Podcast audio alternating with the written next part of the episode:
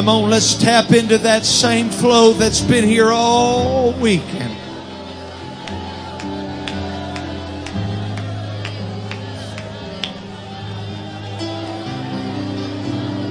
Come on, there is something very deep in this house. Sindaraba.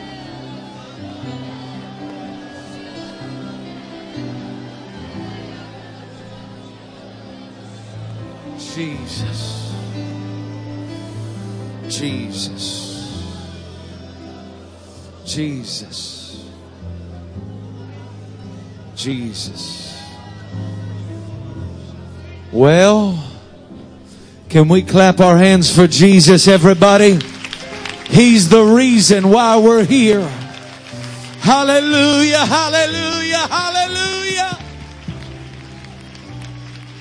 Hallelujah.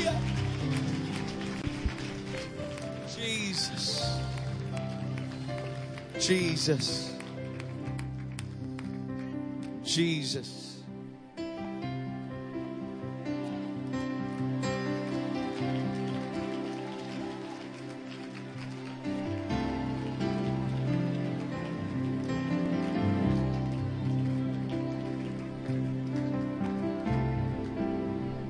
I told somebody last night when they were praying in the altar, I just saw something on them. They were perplexed. They were like, when's this going to lift?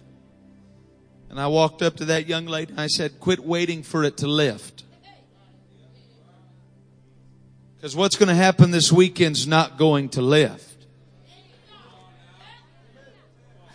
One elder preacher came up not too long ago in a congregation somewhere and he got up there and he said, here's what we're going to do. Let's pray for Jesus to come back right now. Everybody got nervous, got, grabbed their kids, grabbed their purse, their money, their wallet. Got nervous. But I believe in this service and the services prior, we're all to acclimate us, climatize us for that glory that will be revealed. And what's about to happen in this house and what has happened previous in these services, it's not going to lift.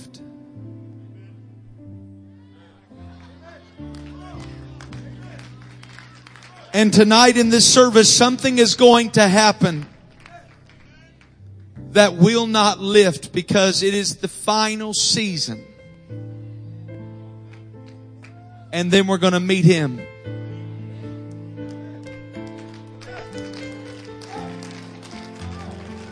Amen. Amen. But I do feel I have a word from the Lord and we'll tap into that same flow. Thank you everybody for allowing me to be here. If you're up here, you can stand all you want or you can find your seats or your place in the body. But if you have your Bibles, Genesis chapter 38. Oh, leave me. I thought I was doing good with the music now. No, I'm, you're kid. I'm kidding. No. Genesis chapter 38. While you're turning there, I want to say thank you to everybody for allowing me to be a part, just a very small part of what God is doing amongst the Antioch.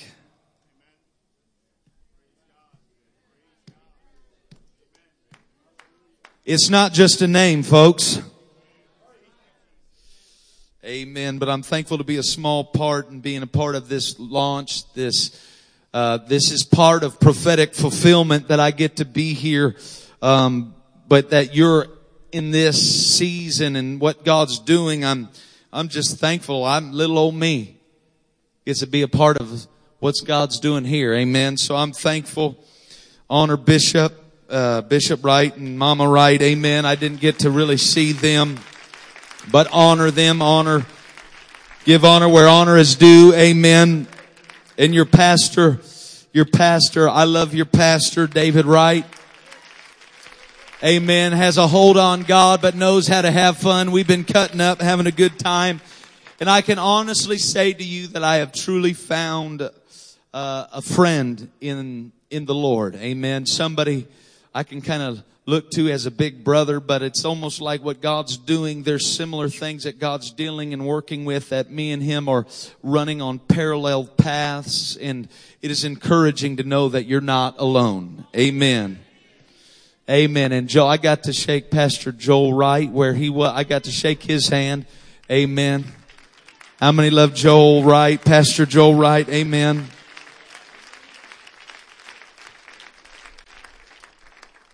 Amen. But if you have your Bibles, Genesis chapter 38, I'm going to read a few scriptures and I believe God is going to sweep in this place and it's just going to kind of happen. It's just going to kind of, if you'll be sensitive to it, there's going to come a spirit of travail in this house. It's just going to kind of sit on us and that travail's not going to lift till we see what he said. Amen. So if you have your Bibles, Genesis chapter 38, and we'll start reading at verse 6. Amen. Thank you once again for letting me be a part of this. We had a word last night about these young people up here. The fire fell and I had them grab each other by the hand and, and I told them like Samson took those foxes and tied them together, set them on fire and loosed them into the field.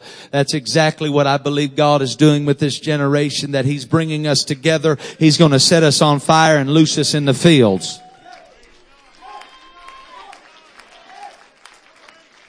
Amen. I'm just trying to check out and see who's going to help me preach tonight. I'm watching you. Amen. Genesis 38 and verse 6, the Bible says, and Judah took a wife for Ur, his firstborn, whose name was Tamar. Everybody say Tamar.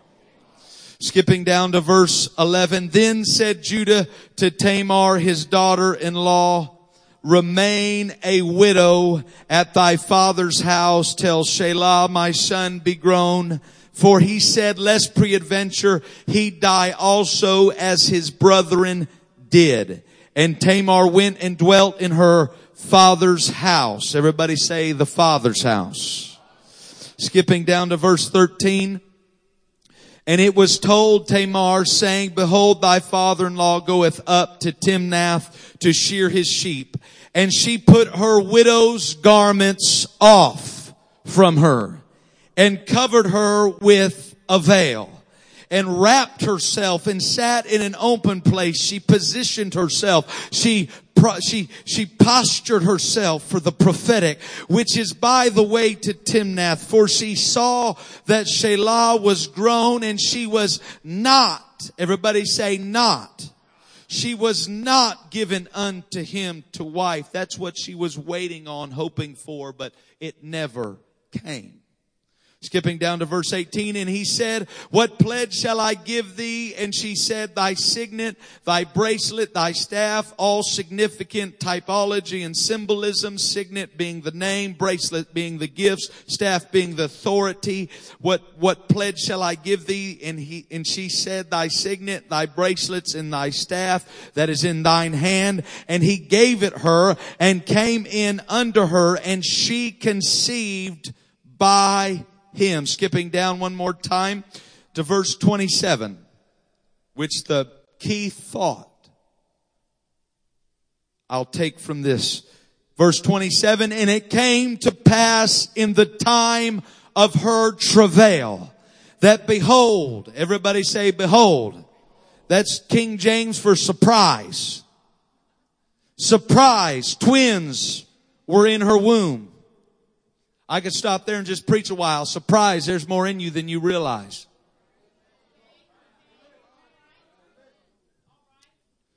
Behold, twins were in her womb and it came to pass when she travailed that one, then that the one put out his hand and a midwife took and bound upon his hand the scarlet thread saying this came out first with that first child tying that scarlet thread, which I believe to be identifying the lineage and the bloodlines of Jesus Christ or prophetic fulfillment. She took that scarlet thread, bound it upon that hand that was first extended, saying, this came out first. This is him. And it came to pass as he drew back his hand Everybody say he took it back. That behold, his brother came out and she said, how hast thou broken forth? this breach be upon thee. Therefore, his name was called Phares or breakthrough, breaking forth. Phares. And afterward, we've had enough breakthroughs. But what we need is an afterward moment. And afterward came out his brother that had the scarlet thread upon his hand and his name was called Zerah. And from that, I would like to preach to you what I feel so very strongly in the Holy Ghost. I want to preach to you about the season of the second travail. The season of the second travail. Would you lift your hands to Jesus and ask Him to speak to you as an individual and to us as a conglomerate whole that He would acclimate us with revelation and understanding. Father, in the name of Jesus, God, I stand before you. I pray only as an oracle, Lord God, a conduit for your people. I pray, Lord, my human compassion is not enough to release what I feel in this house, uh, but I pray let your, your compassion, oh God, love through me, speak through me. Allow your living word to preach the written word and anointing to articulate revelation that will acclimate us, climatize us, oh God, God, to the glory that shall be revealed. We loose you to be God. We loose you to be Lord. And I pray let that travail come upon us. Let seasons die and seasons be born tonight in the name of Jesus. And I pray it all in the name of Jesus. Jesus. And everybody said in Jesus name. Amen. Clap your hands one more time for Jesus. Amen. And if you're going to help me preach tonight, you may be seated. Amen and amen. I love the book of Genesis because it is the seed bed for all principles and prophetic understandings in the Word of God. It is in Genesis that God always planted an understanding and we watch it blossom throughout the entirety of the Word of God. It is in Genesis, the New Testament in Galatians says that the Old Testament, the law is the schoolmaster, the teacher, the tutor that will bring us unto Christ. So with that understanding, I, I go to Genesis chapter 38, one of my favorite chapters in all of the Bible because it contains one of my favorite characters, Tamar. And knowing that Genesis 38, my very first sermon that I ever preached was out of Genesis chapter 38. And I got up there that day, pastor wasn't there and, and all I knew was I had to preach loud and I had to preach fast to all six of those people. And from that, I'm going to preach tonight and hopefully I don't have to go that, that fast or that loud and just kind of preach a little bit, okay? Because I know Genesis 38, it has a lot of stuff you don't teach in Sunday school. But I do understand that in Genesis chapter 38, there is a lot of motives and methods that I do not condone, but there is a prophetic underlying layer of grace that I want to pull from Genesis chapter 38 because God had found a young lady by the name of Tamar. Tamar, Tamar being an unlikely suspect, an innocent party that married into a family. Just like we marry into a family when we get born of the water and born of the spirit. She married into a family that had promises and prophecies that were yet to be fulfilled knowing that the Bible said that by, and there, the scepter shall not depart from Judah.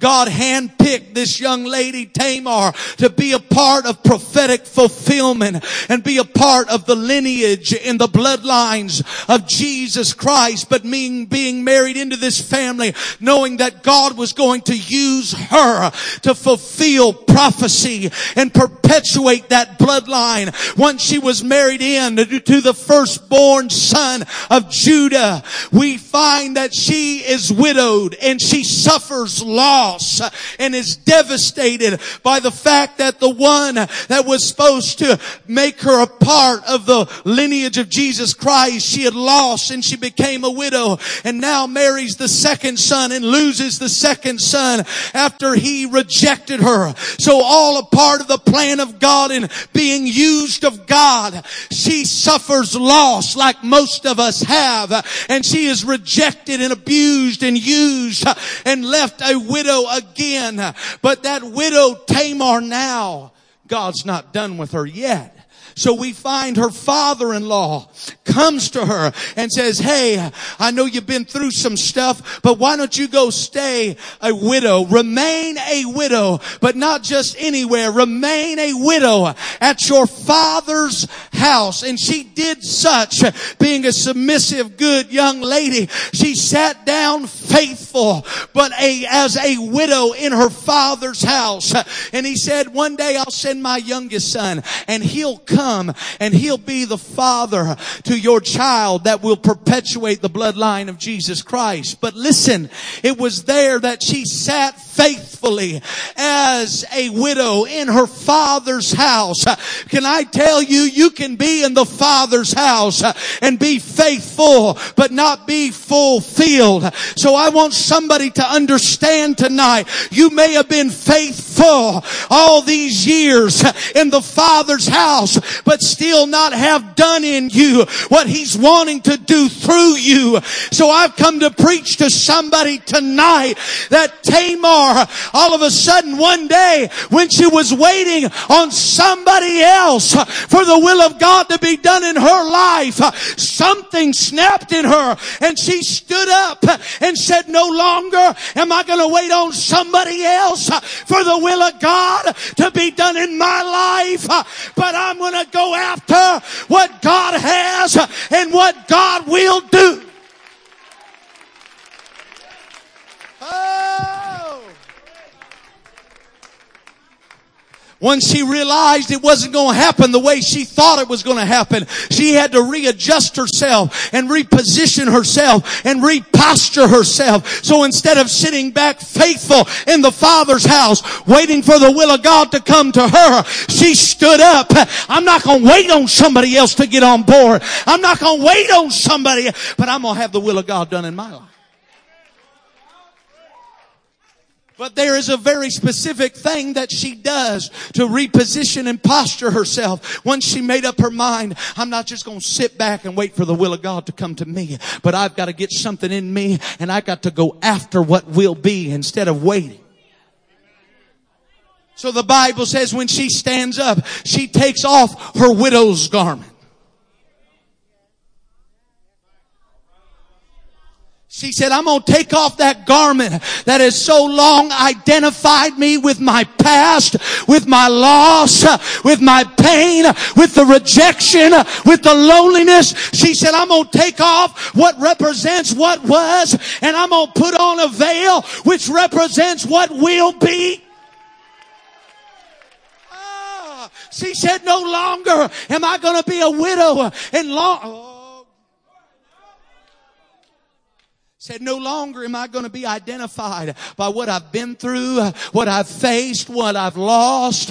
But then she goes and she puts on a veil. Now there's a lot of debate of what this veil was, but the only other place that this word veil is used in the entirety of scripture is in Genesis chapter 24, where Abraham the father sends his chief servant Eleazar into the land and he said, go to my father's house and go find a willing bride for my only begotten son. Eleazar, that chief servant that the father sent to the father's house, Eleazar means comforter. So now we find the Father, Genesis 24. The Father sends the Comforter to go into the Father's house to find a willing bride. But that Comforter brought some things. Changes of raiment gold and silver. So she said, Rebecca, I'll go. I'll, I'm willing. And as they were going to meet the only begotten son, the bridegroom, they're on their way riding one camel, but with nine gifts following. They're on their, And on their way to meet the bridegroom, all of a sudden, uh, Rebecca, the bride, looks off in the distance and sees one in the field coming to meet her. She turns to Eleazar said, who's that man that's coming to meet us? And Eleazar says, that is my master. And all of a sudden, uh, she took out the veil She said, uh, I guess uh, if he's on the way to get me, I might as well dress for the occasion and get acclimated for where I'm going and not where I've been. So God said, before you can be postured in position, you've got to change uh, your garment. And the Bible said when she put on the veil, the same veil that Tamar would put on 14 chapters later. And when she put that veil on, that garment to acclimate her for where she was going, making ready to be the bride. The Bible says when she put that veil on, that she lighted off her camel. And I don't know if you can see like I'm seeing right now as I look off in the distance. I see who is that that's coming to meet us. And I'm here to tell you tonight, it is my master.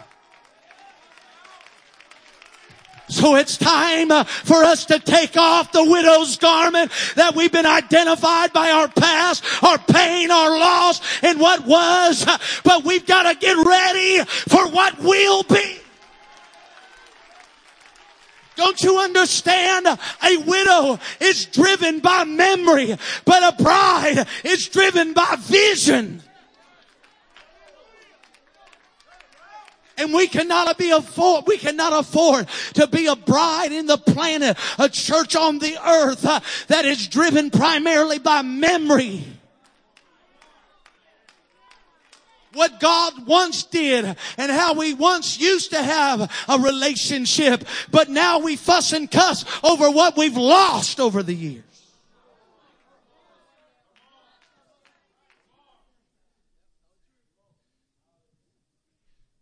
Dun, dun, dun, dun. Because you need a garment for where you're going. Just ask Jesus. He stepped out of glory. He stepped out of majesty and he stepped into a Bethlehem major. And the first thing that they did was wrap him in swaddling clothes. Quick study. You'll understand that those swaddling clothes were burial clothes that they wrapped that baby in. Why? Maybe they didn't understand, but there was something prophetic that they clothed him for where he was going. Because that cross would have been too heavy to bear if he just showed up one day and said, oh, you got to carry the cross. It's your hour of glory. No, it wasn't going to happen like that. God wasn't going to make no mistakes. He said, if you're going to enter in, you've got to be wrapped in burial clothes to get you ready for where you're going because it's too much to bear if you're not ready.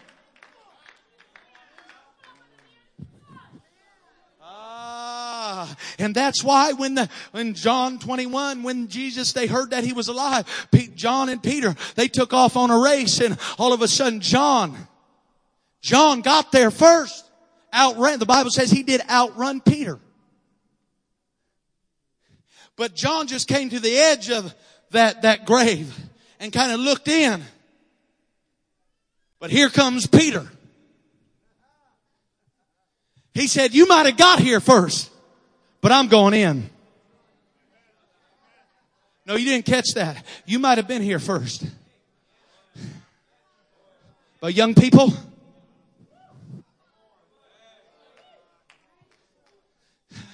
You may have got here first, maybe on the outside looking in, but I believe there's a generation that you may have got here first, but we got a chosen generation that says, I'm going in. Woo! My God. And Mary, she ran there and back. So she ran twice as far. But it ain't about who's been her first or who's ran the furthest. But all it's about is who's willing to go where God wants to take. My God, my God, I don't want to, I don't want to make enemies or anything start me. Well, guess what Peter saw when he went in there? Peter saw what Peter saw when he busted through and went in. All of a sudden, he's seen the same linen clothes lie. Because Jesus said, I've done what I got to do in these. I'm be arrayed in splendor and clothed in glory.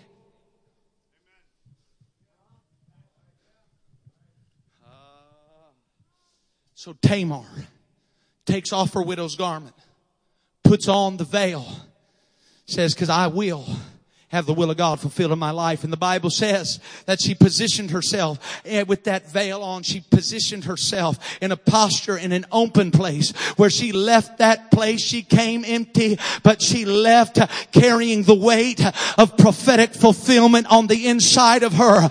But guess what? And then it says in verse 27 that it came to pass in the time of her travail. And that's where we are tonight because you have been carrying carrying the weight of prophetic fulfillment. You've been carrying this weight of something that will be and it's been heavy and you don't know why it's so heavy. But I've got news for you. And it came to pass in the time of her travail that behold, behold, twins in other words, you've been carrying the weight of more than you've realized because you've got more in you. God's got more invested. He's placed more in you than you realize. So you need to understand that's why the weight's been so great. But it came to pass in the time of travail. We know that travail upon a woman, we know that it does not just affect a part of the body, but it's when the whole body begins to be moved on and the pressure and the, it begins to run in sync to try to bring forth what's been on the inside all this time. And I'm telling you, Antioch, you have carried the weight of the prophetic and you have, oh,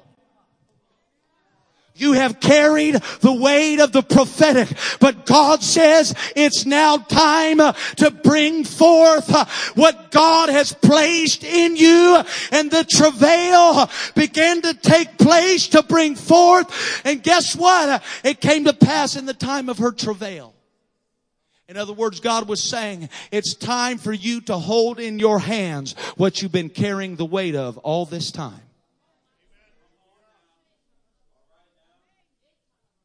It's time.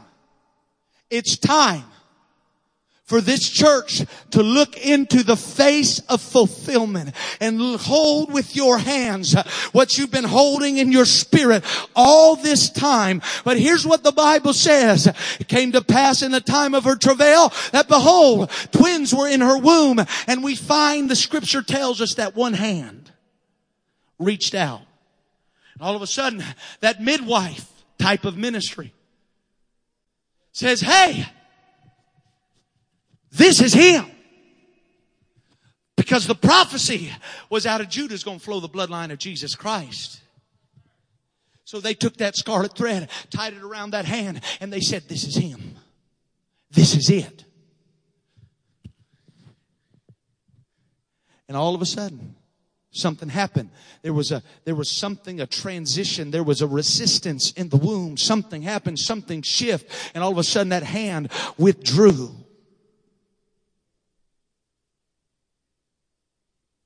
Y'all are quiet. And all of a sudden something happened. The other brother broke forth. The other brother came, and that midwife, she said, Wow. How'd you break through? I've been to some churches. I said, wow. How'd you have a breakthrough? I got the song leader singing one song, piano player singing another. I said, how'd you have a breakthrough? But the first travail was Pharez breaking forth, breaking through. But guess what? You can have a breakthrough but still not have a scarlet thread.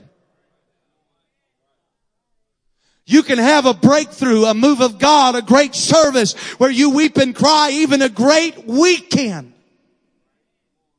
Then something happened, something shift, and then all you have is a breakthrough.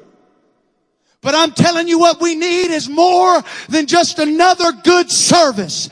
We need more than just another breakthrough, but we need a second travail. We need the scarlet thread. We don't need just another move of God. We need the fulfillment of what God said and what God promised.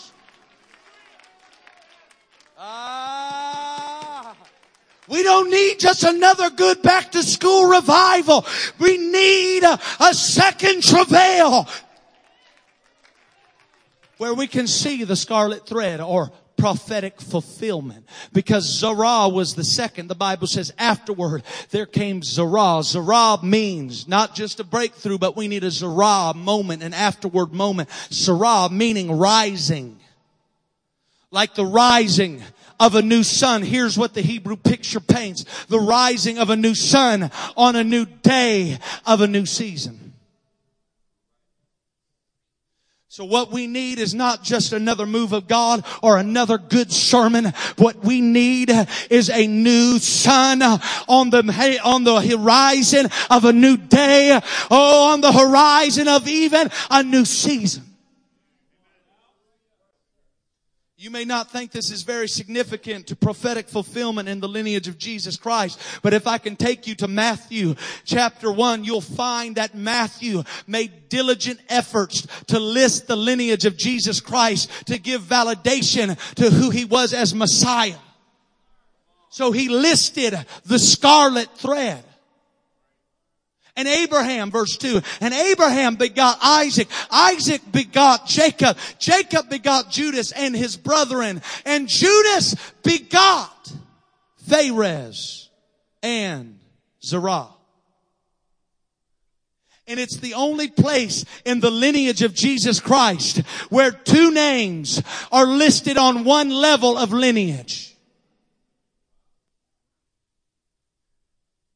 So what Christ is saying, whether we caught it or not, He was saying for ultimate prophetic fulfillment, for the bloodlines to empty into the body in a Bethlehem major, you don't need just a breakthrough, but you need a new season that's got a scarlet thread attached to it.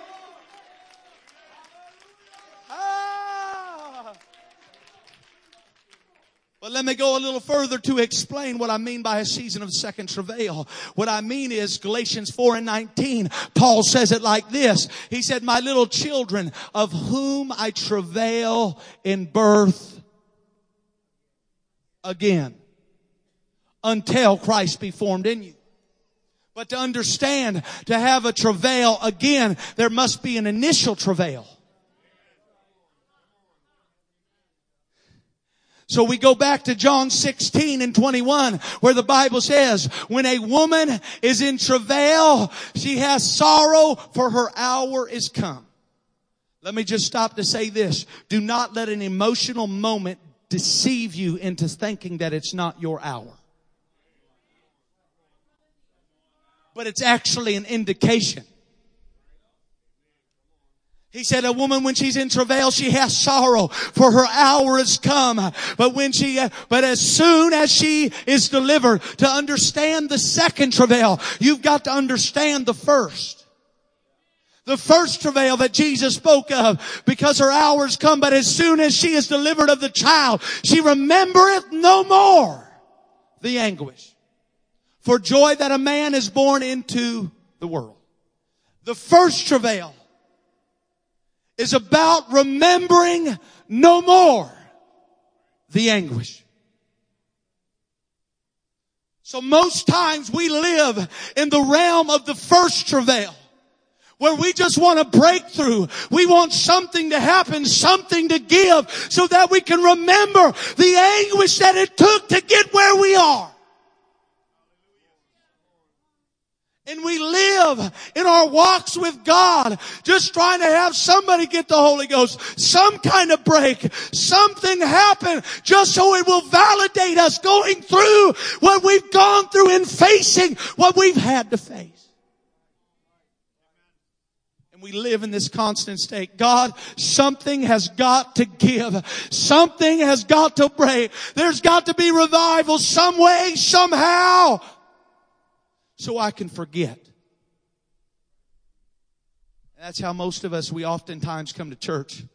Just let there be a good sermon, a good breakthrough so I can forget the anguish of my life and know what I've come from, what I had to face, the loss, the pain, the rejection, and we live like that. But God doesn't want you to live like that. He wants you to live with a second travail. I, my little children of whom I travail in birth again until that means it's a season until Christ be formed in you. So the first travail is about you forgetting and getting over what you've gone through.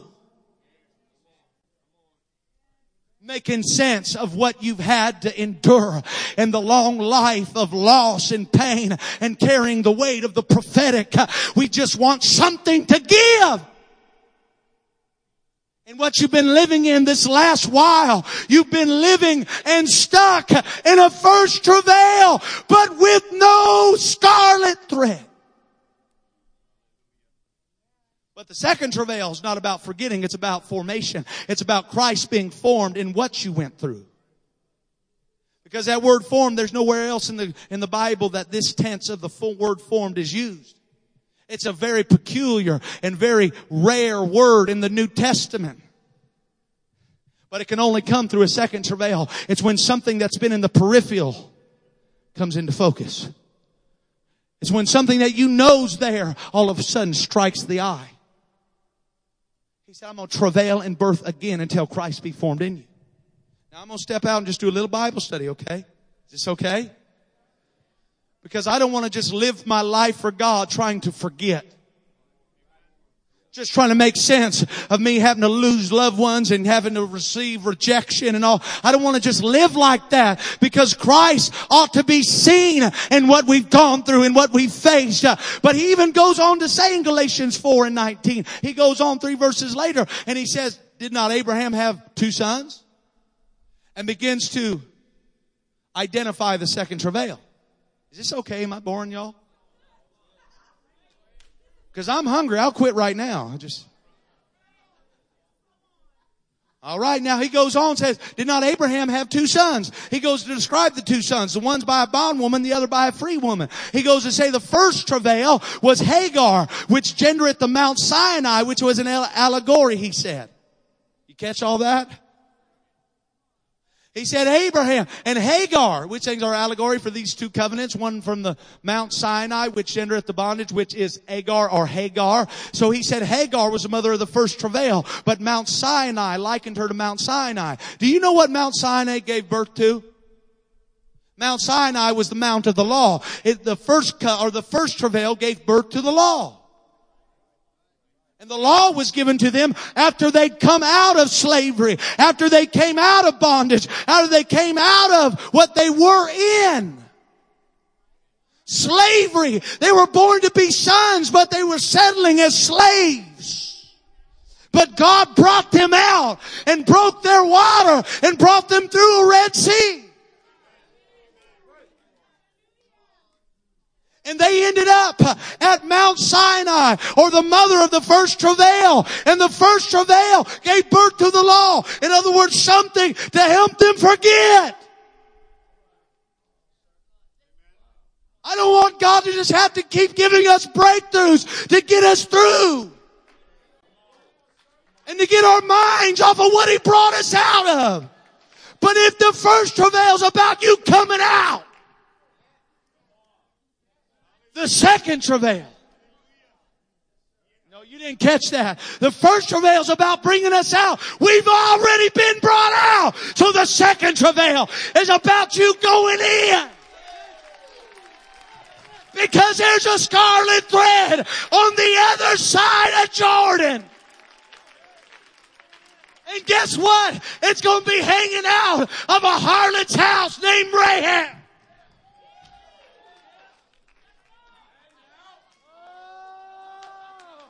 I'm telling you, there's a Rahab revival that's on the way, but you've got to get beyond just coming out, but you've got to go in.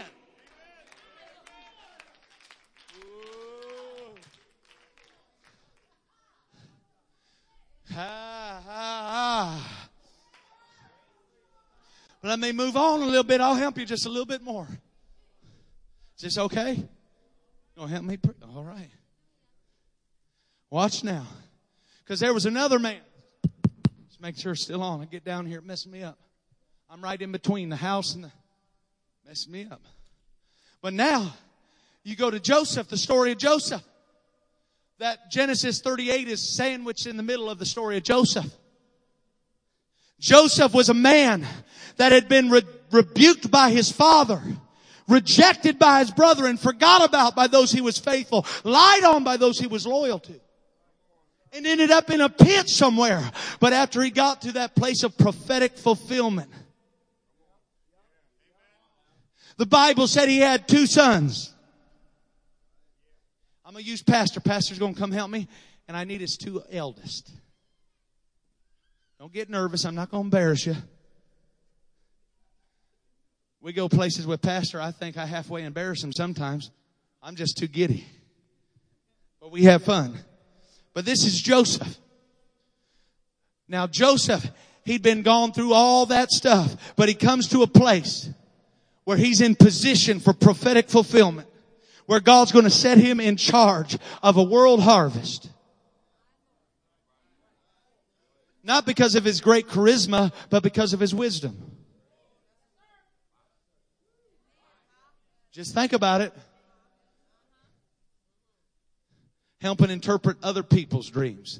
Isn't it funny that when Joseph shows up on the scene, he's got a gifting for dreams, but he has immature application of truth. Here's what God showed me.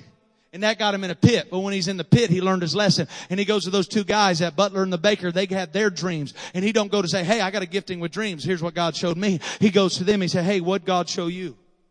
And he helped interpret somebody else's dreams, and his dreams were automatically fulfilled.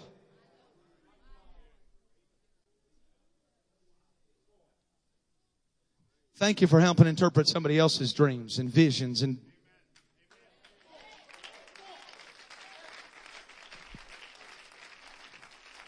But now in a place, in a position, he has two sons, two children, two travails. And his first and eldest, right? The eldest? Okay. Just making sure. I want to make sure. I don't want.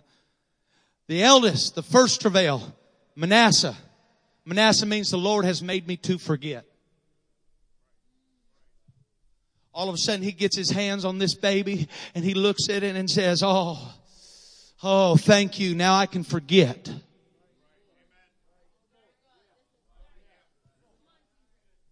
and we have things happen, moves of God, and we hold on. Oh, look, now I can forget all those nights uh, of getting ulcers and in prayer and all the times I was fretting and worrying and I couldn't sleep, making myself sick. I can now forget. But then he names his second, second travail, Ephraim, which means doubly fruitful in the land of my affliction.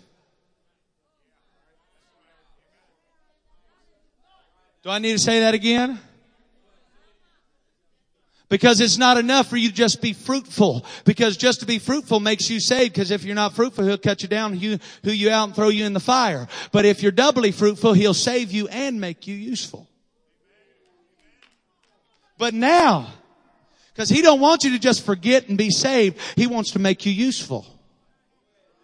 And He'll use what you went through to make you useful.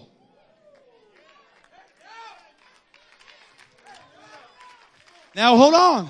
But all of a sudden in Genesis chapter 48, we find Joseph taking his two travails before his patriarch daddy and saying, Dad, I want you to bless my babies. I want you to bless my travails.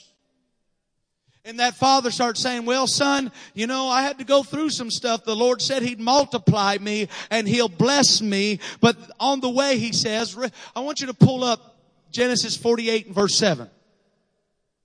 You ready for, he said, as for me when I came from Padan. Now he starts telling, the Lord said he'd multiply me and the Lord said he'd bless me. And he says, as for me, when I came from Padan, Rachel died by me in the land of Canaan in the way. Rachel was that woman that he'd worked for for seven years and ended up with the ugly little sister or Leah.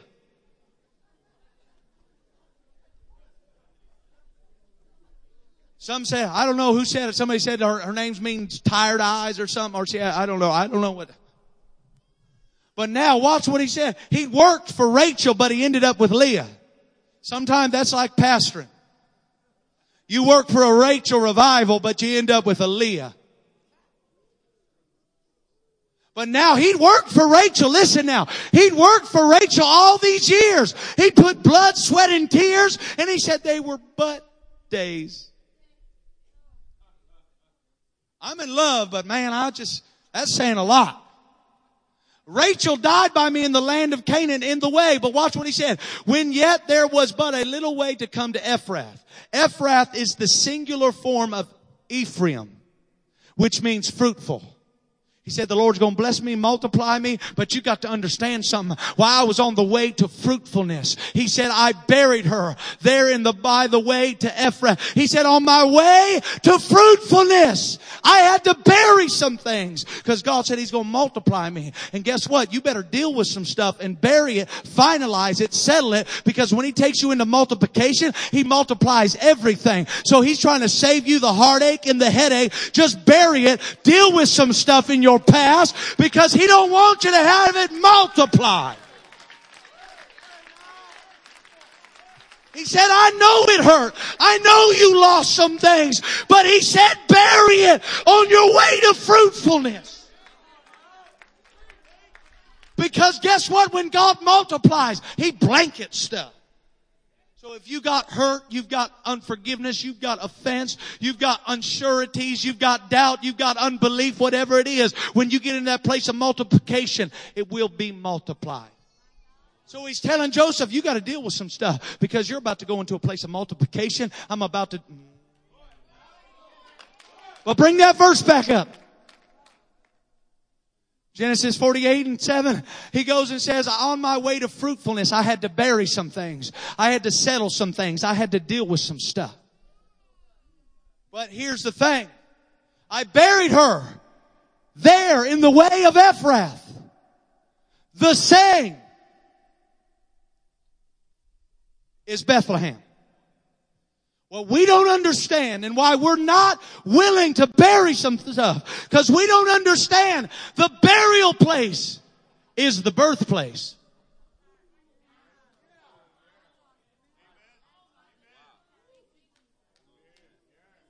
where he was willing to bury some stuff that became the birthplace where one season dies, another because we know that there was a baby born. The prophetic fulfillment. It ended up in a Bethlehem major. But that patriarch said, for there to be prophetic fulfillment, something's gotta die and you've got to bury it. My God. So wherever you and whatever you bury, that will be the birthplace of something new. Come on, let's clap our hands to Jesus right now.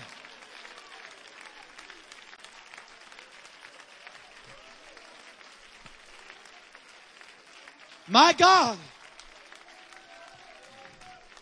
And if you need some help, if you need some help tonight and you've not been washed in the blood of the Lamb, the Bible says that we are buried with Him in baptism. But just like I said, the Old Testament just brought us to Christ because the burial place is the So while we're buried with him in the waters of baptism, he said, verily, verily, I say unto thee, except a man be born of water. That's where you settle the issue. That's where you deal with it and you get it over and you forget. But now, here's where it gets good. You can be seated. Get ready because it's about to sweep in this house, okay? It's just going to come on. You're not even going to get to come to the altar because it's just going to come. So get ready. Because this church is coming to the end of one season. It's about to enter into a new. But it's going to be up to you to bury what was so you can take on what will be. Because now Joseph, he brings his two travails to the father. Now he's going to play the father now. Stand up here on this right here so everybody can see I'll be Joseph. We'll switch roles. And he brought his two travails to his patriarch daddy to pass on what he had. And brings those two travails. And as they bring the two travails, here you go, dad. Get as close as you can. Not that close, just back to him. Back to him. And the Bible said that the patriarch took his right hand, predominant emphasis of blessing, and what should have gone on Manasseh or the Lord has made me to forget. He did guiding his hands wittingly, put the emphasis on Ephraim. And then took the other hand. He said, I'm, I'm gonna put the emphasis on you going forward so you can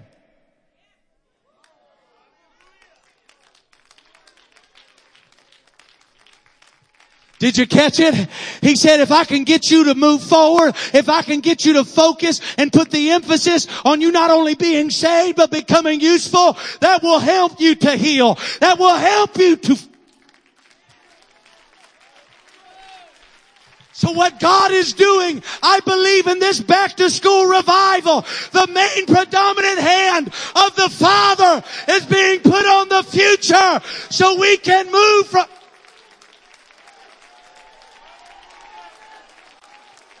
He's saying it's time for Antioch to have an emphasis on Ephraim.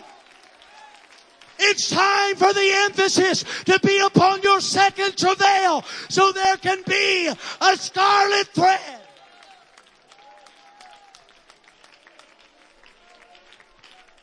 But wait, but wait, but wait, but wait.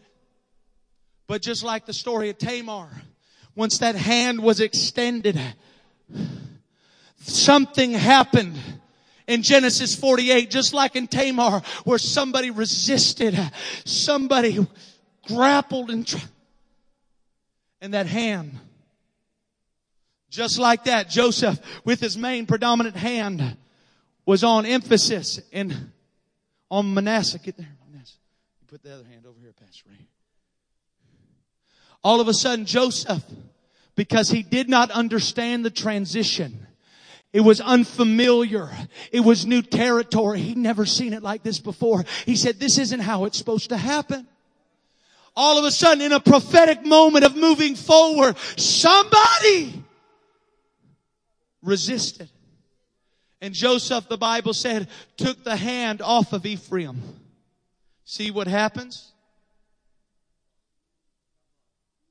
When you resist in that moment of travail, when you resist in that moment of travail, you not only lift the hand off of your future, but it also lifts it off your past. And then now, no, no, no, listen, listen, listen. And when you do that and you resist in that moment of travail, the hands lifted off of both travails and now you begin to question everything and you begin to wonder if God even called you here. You begin to wonder about truth. You begin to wonder about everything that brought you this far because you resisted and it's seemingly you're in a a moment where the Father's hand is not on anything.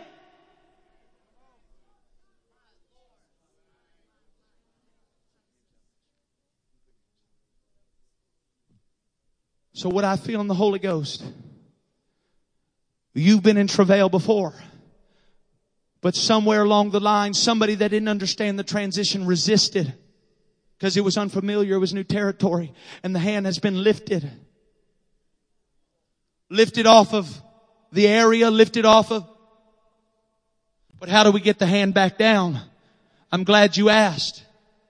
First Kings in 18, Elijah stands on Mount Carmel to a generation that's halted between two opinions and he calls fire down from heaven. And once he calls fire down from heaven, all of a sudden he rushes over into a position of travail.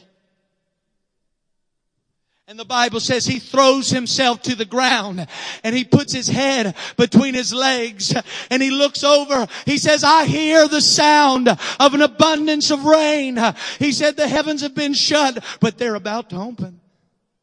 And in that position of travail, he says to his servant, he said, servant, run up that mountain and see if you can see what I've heard.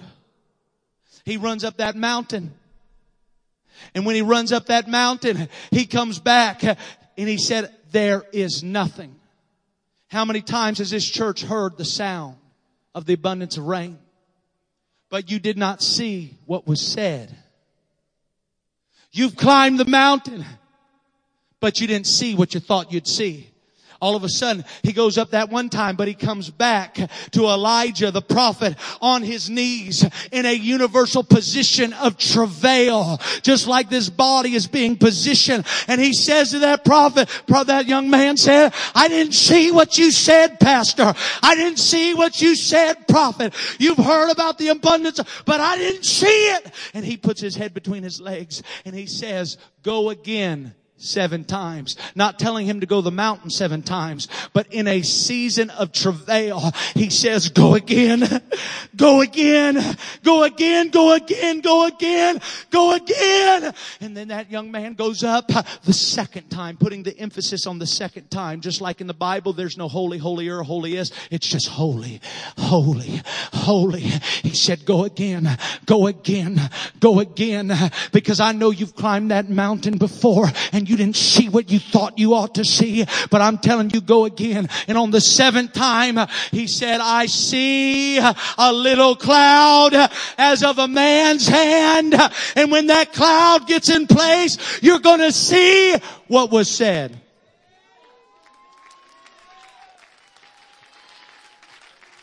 So I'm going to tell Antioch on the plane for the plane ride over here. God spoke to me. I'm turning my face back towards the Antioch and where my face is, my hand is sure to follow. So I've come to tell you, I know you've tried before and failed, but go again, go again, go again, go again, go again, go again. Pray again. Fast again. Reach again. Go again. Go again. Oh. Oh.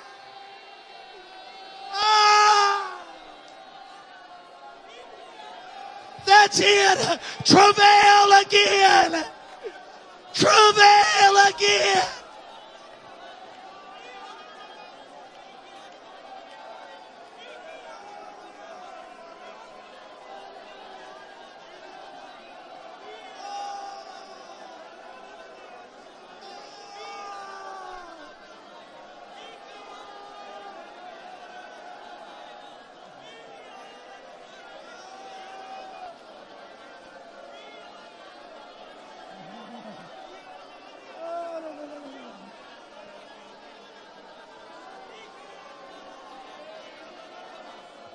Come on, somebody fall to your face and go again.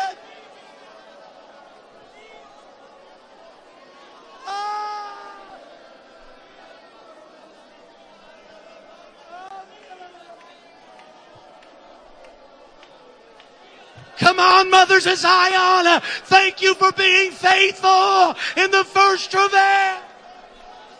But go again.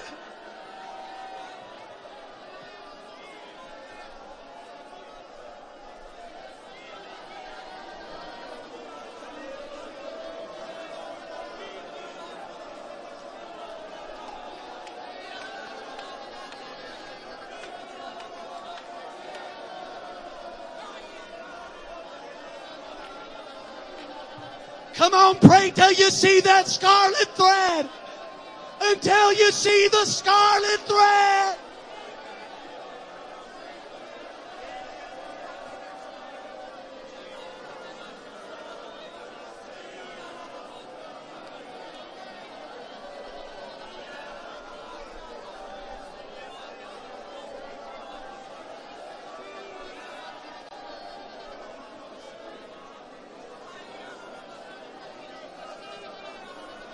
On, you may have came to this altar before, but nothing happened. Would you run out of your seat and climb that mountain one more time? Come on, young people. Let the travail of a past generation come on this generation.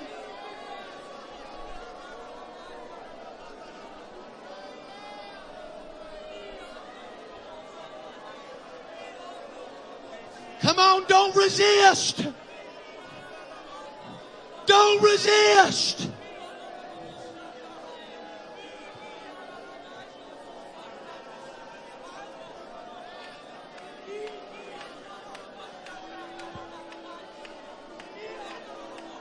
Come on, elders. Come on, adults. Pray. Pray with these generation.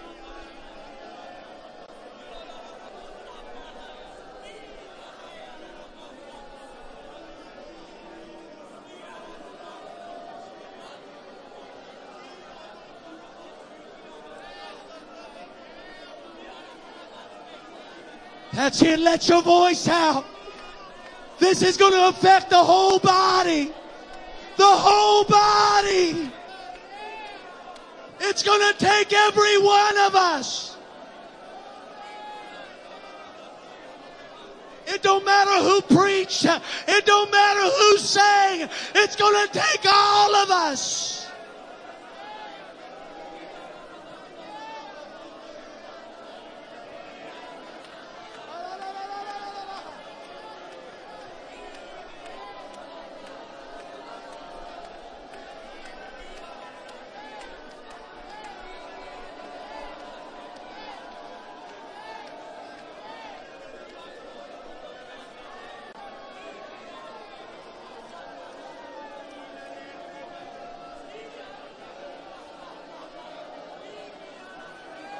Come on, if you're not travailing right now, find somebody and become a midwife and tell them, go again.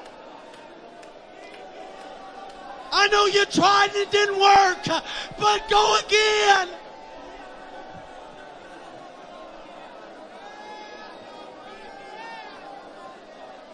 Come on, you're going to start that Bible study.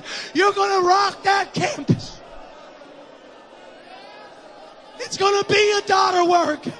Oh. Go again. Go again.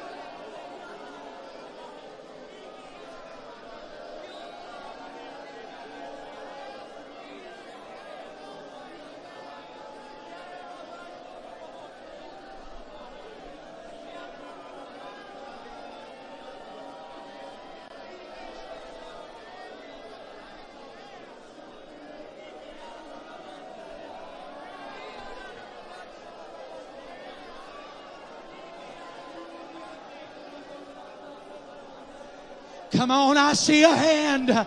Come on, I see a hand. I see his hand returning. He did a sataya.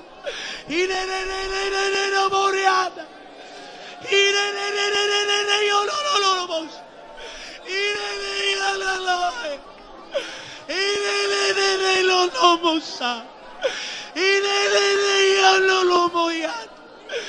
Y que yo no lo ¡Ídele por batalla! ¡Oh! ¡Oh!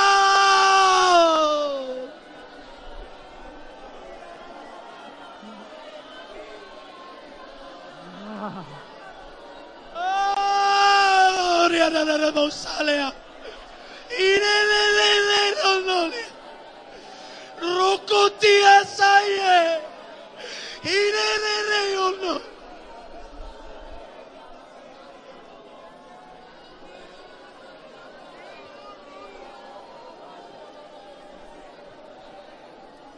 Come on, find somebody, help them through it. Find somebody, be a midwife in ministry. Go again. Pray with them. Uh, pray with the Tamar and say, this is it. This is your night. This is your season.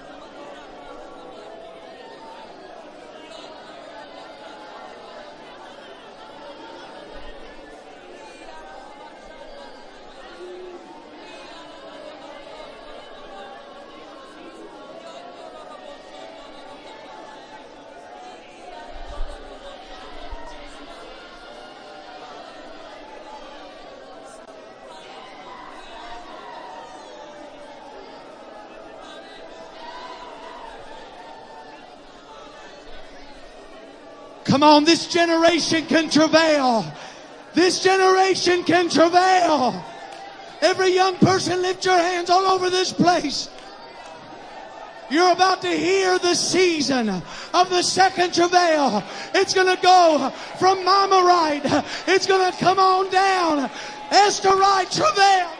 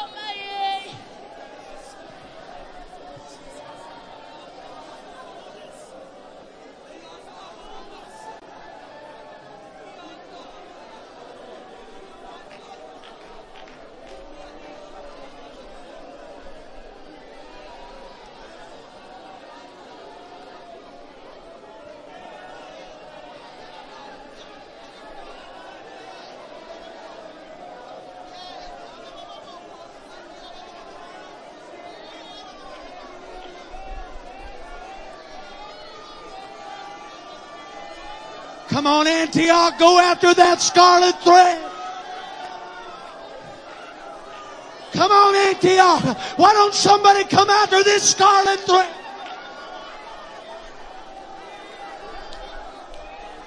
Come on, come out of your seat. You need a miracle. Tonight's your season.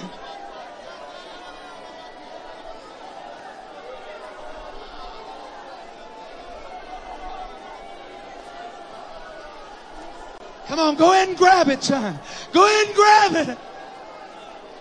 Oh, there's something coming on you, boy.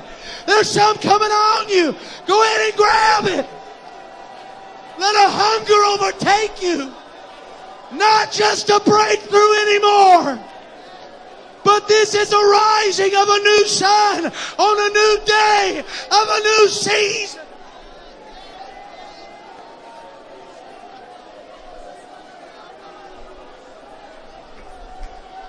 This is it.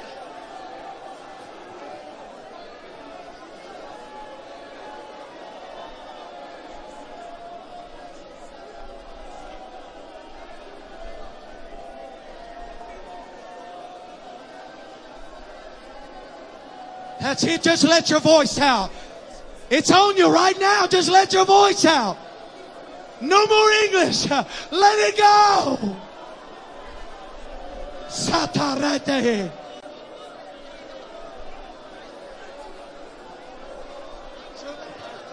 Itororoboko shirarabaye. Itororoboko randarabaye. Ikororoboko sararabaye. Itororoboko ratarabaye. Itororoboko raye. Iroroboko shindarabaye. Itororoboko randarabaye. Iroroboko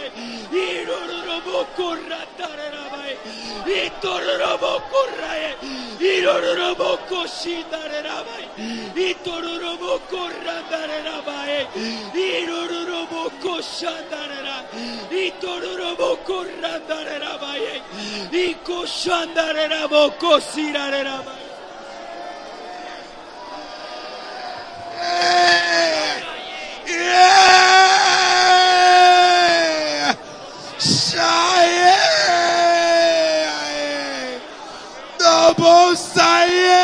Shakai! Shataye Obosai! Yeah! Yeah!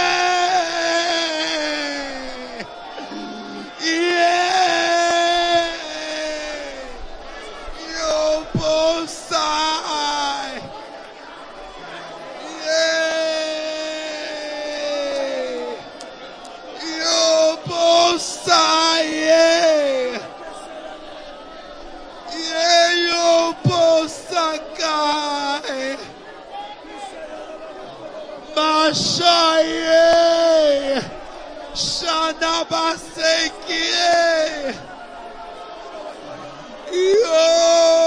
Yobosaye!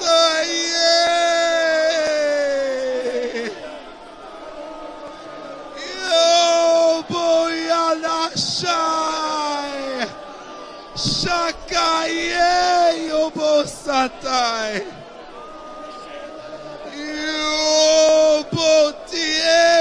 sai. E aqui. E eu puxai e Sai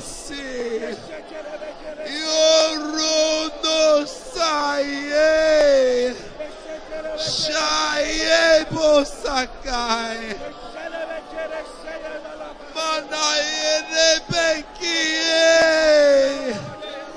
Yeah!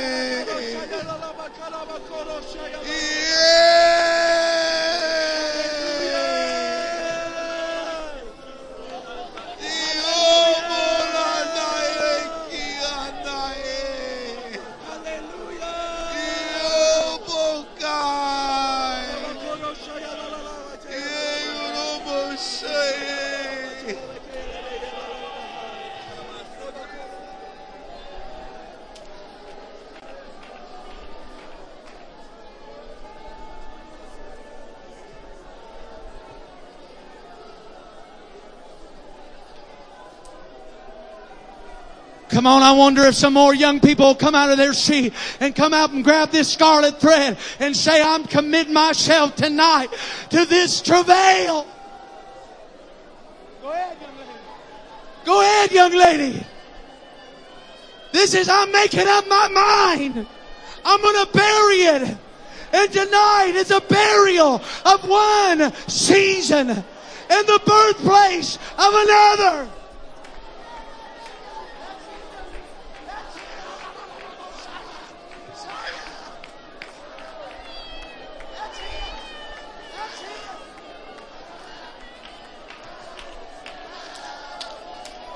Jesus! Jesus!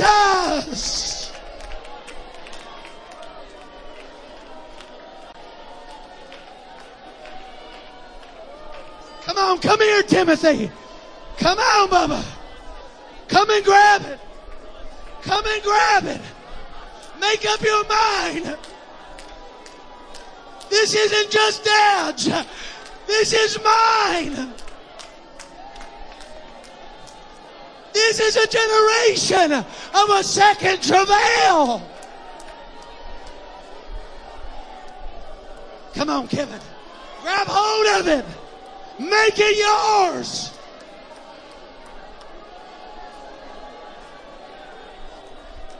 Come on, you chosen generation. Would you make it yours? Grab hold of that scarlet thread.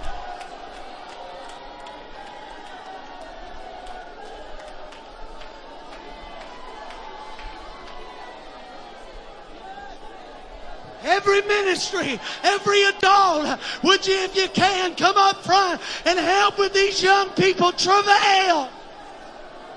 You've made it through the first. Would you help them with the second?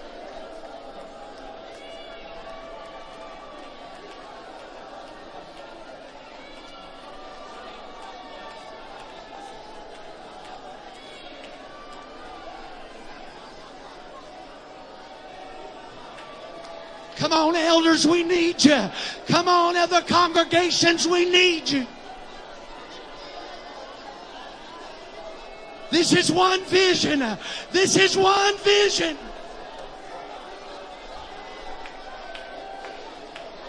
There's only one scarlet thread. There's only one scarlet thread.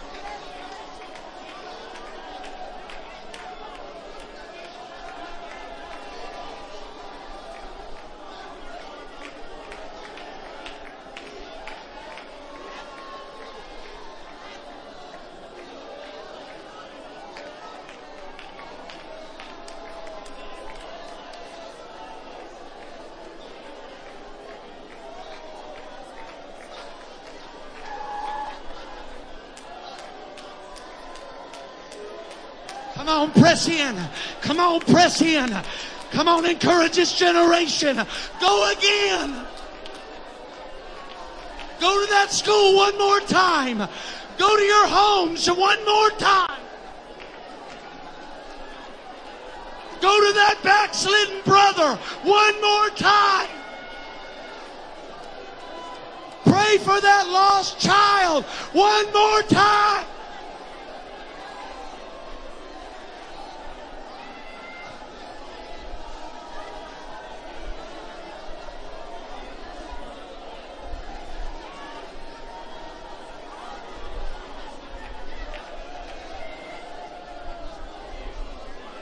Come on, there's a spirit of a midwife in here. There's a spirit of a midwife in here. Oh, riando posa. Ite yondo.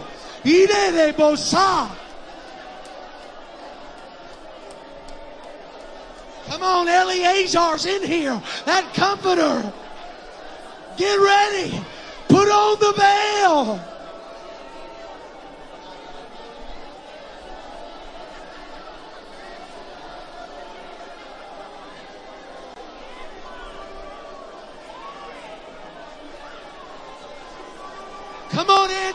stuck. You're not a widow. You're not a widow. You're a bride.